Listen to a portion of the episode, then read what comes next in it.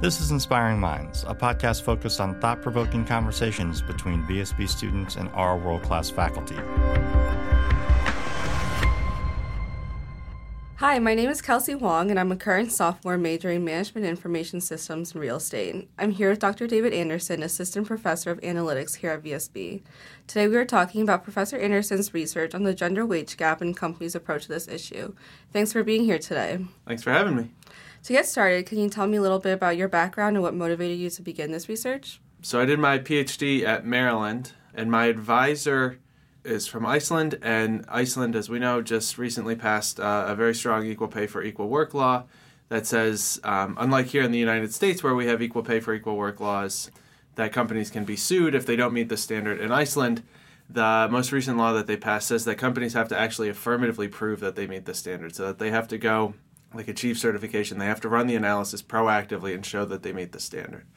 So the COO of one of the banks in Iceland came to her and said that they hired PricewaterhouseCoopers to come measure their pay gap. Um, they found about a six and a half percent pay gap, and they were going to come and they were going to sit here for a year. They were going to think really hard about it. They were going to take the gender pay gap into account when they made their annual raise decisions, when they made initial salary decisions and promotion decisions.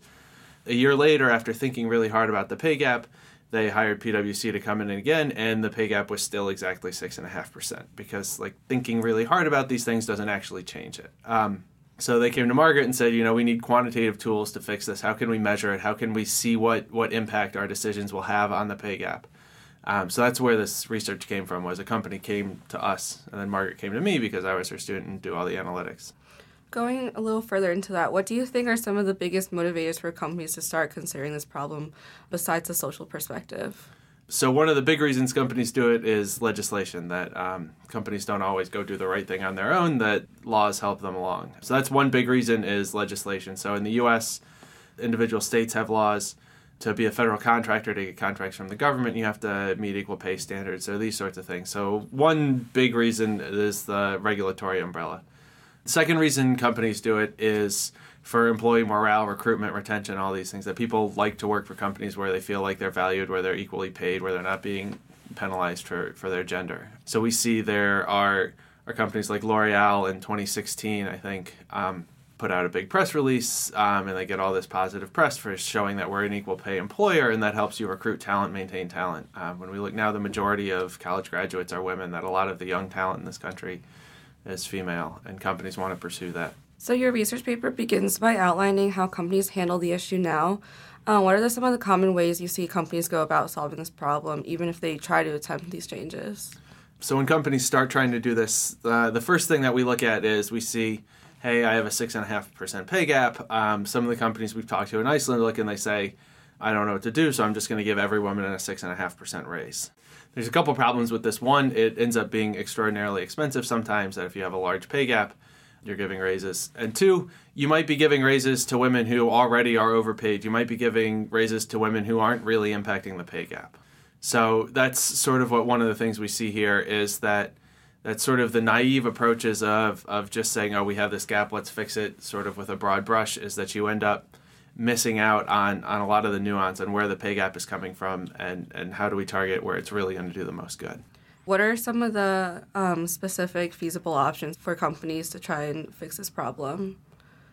So we look and we have a few things that we we want to focus when we help companies close their pay gap. We want to help them do it as fairly as possible that we want to help them rationalize their pay structures that we want to give raises to, to women who are underpaid women who are, are causing larger impacts on the pay gap. So we find people who help close the pay gap the most, who are the most underpaid, um, and give these raises to these women that are really causing the pay gap where it comes from. So instead of finding women who are relatively overpaid, then we would expect that we find the women who are going to do the most good when we close the pay gap. Were there any finds in your research that kind of stood out or surprised you? So, one of the things that we find most interesting, um, and sort of in the academic research papers we do, we dig into the statistical models of how we, we close the wage gap. And we find that there are actually some men that if you give them a raise, it will make the pay gap look smaller. If there are extreme outliers on some of the, the traits that, that differentiate men and women, if, say, for example, in your company, men have much more experience than women, that if you take the very most experienced man and give him a very large raise, it makes experience look like a more important factor and gender look like a less important factor in determining pay. So the way that we statistically measure this pay gap, you can make it look smaller by giving men raises, which is super counterintuitive, and we thought it was really interesting. Um, and when you look at some of the press announcements that are out there, like Salesforce and some of these other companies that have closed their pay gaps, sort of buried in there, you see that they give men and women raises, and we think that this might be a little bit of what they're doing there. What are some of the common failures or even potential points of concern that companies should look out when they're trying to implement these solutions?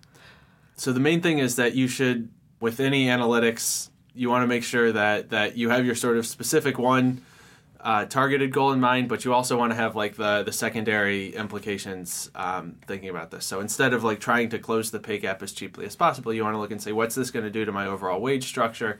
Am I making sure that these raises are being given equitably across the organization? Are they being targeted at at women who who seem to be underpaid? So that we that we want it to be transparent.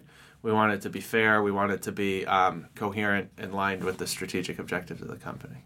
Could you tell me a little bit about your company, Pay Analytics, and what motivated you to start that? So, Pay Analytics came out of that first consulting kind of engagement that we had with the first bank in Iceland. Um, and then we worked with Reykjavik Energy. We did sort of the same thing that they looked and they'd measured a pay gap and wanted quantitative tools to figure out how much is each woman impacting the pay gap, how much will a raise to each woman change it, like who's overpaid, who's underpaid, how can we figure these things out and they they uh, especially at Reykjavik Energy they really liked the work that we did for them. And the HR manager we worked with was like this is great you should sell it. And we are like I guess we should. So we started a company we incorporated in 2017 and we've grown ever from there. We have 23 customers now all in Iceland although we are expanding internationally as we speak.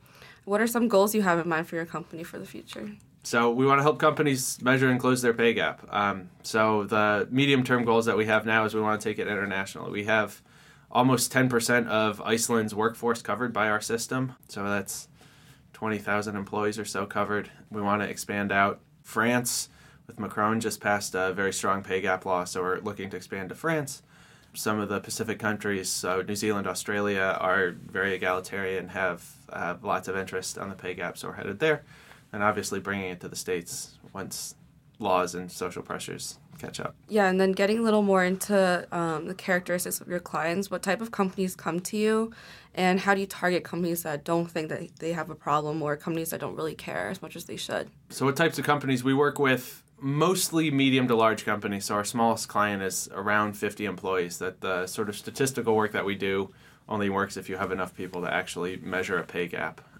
So we're working to develop tools for smaller companies, but now it's mostly medium to larger companies. But they're across all sectors of the economy. We have companies in banking, we have in finance and technology, in retail and services. Um, any company that has employees, you know, we have heavily blue collar um, fishing industry. We have banking and technology. We have you know insurance. We have energy companies. So anybody who's hiring and paying people Thank you so much for sharing your research and background. It's always great to see an intersection between social concerns and business, especially on an international scale.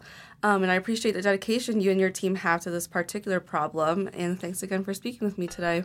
Awesome. Thanks for having me. Thank you for listening to Inspiring Minds. Stay tuned for our next installment featuring more VSB students discussing research topics with our world class faculty.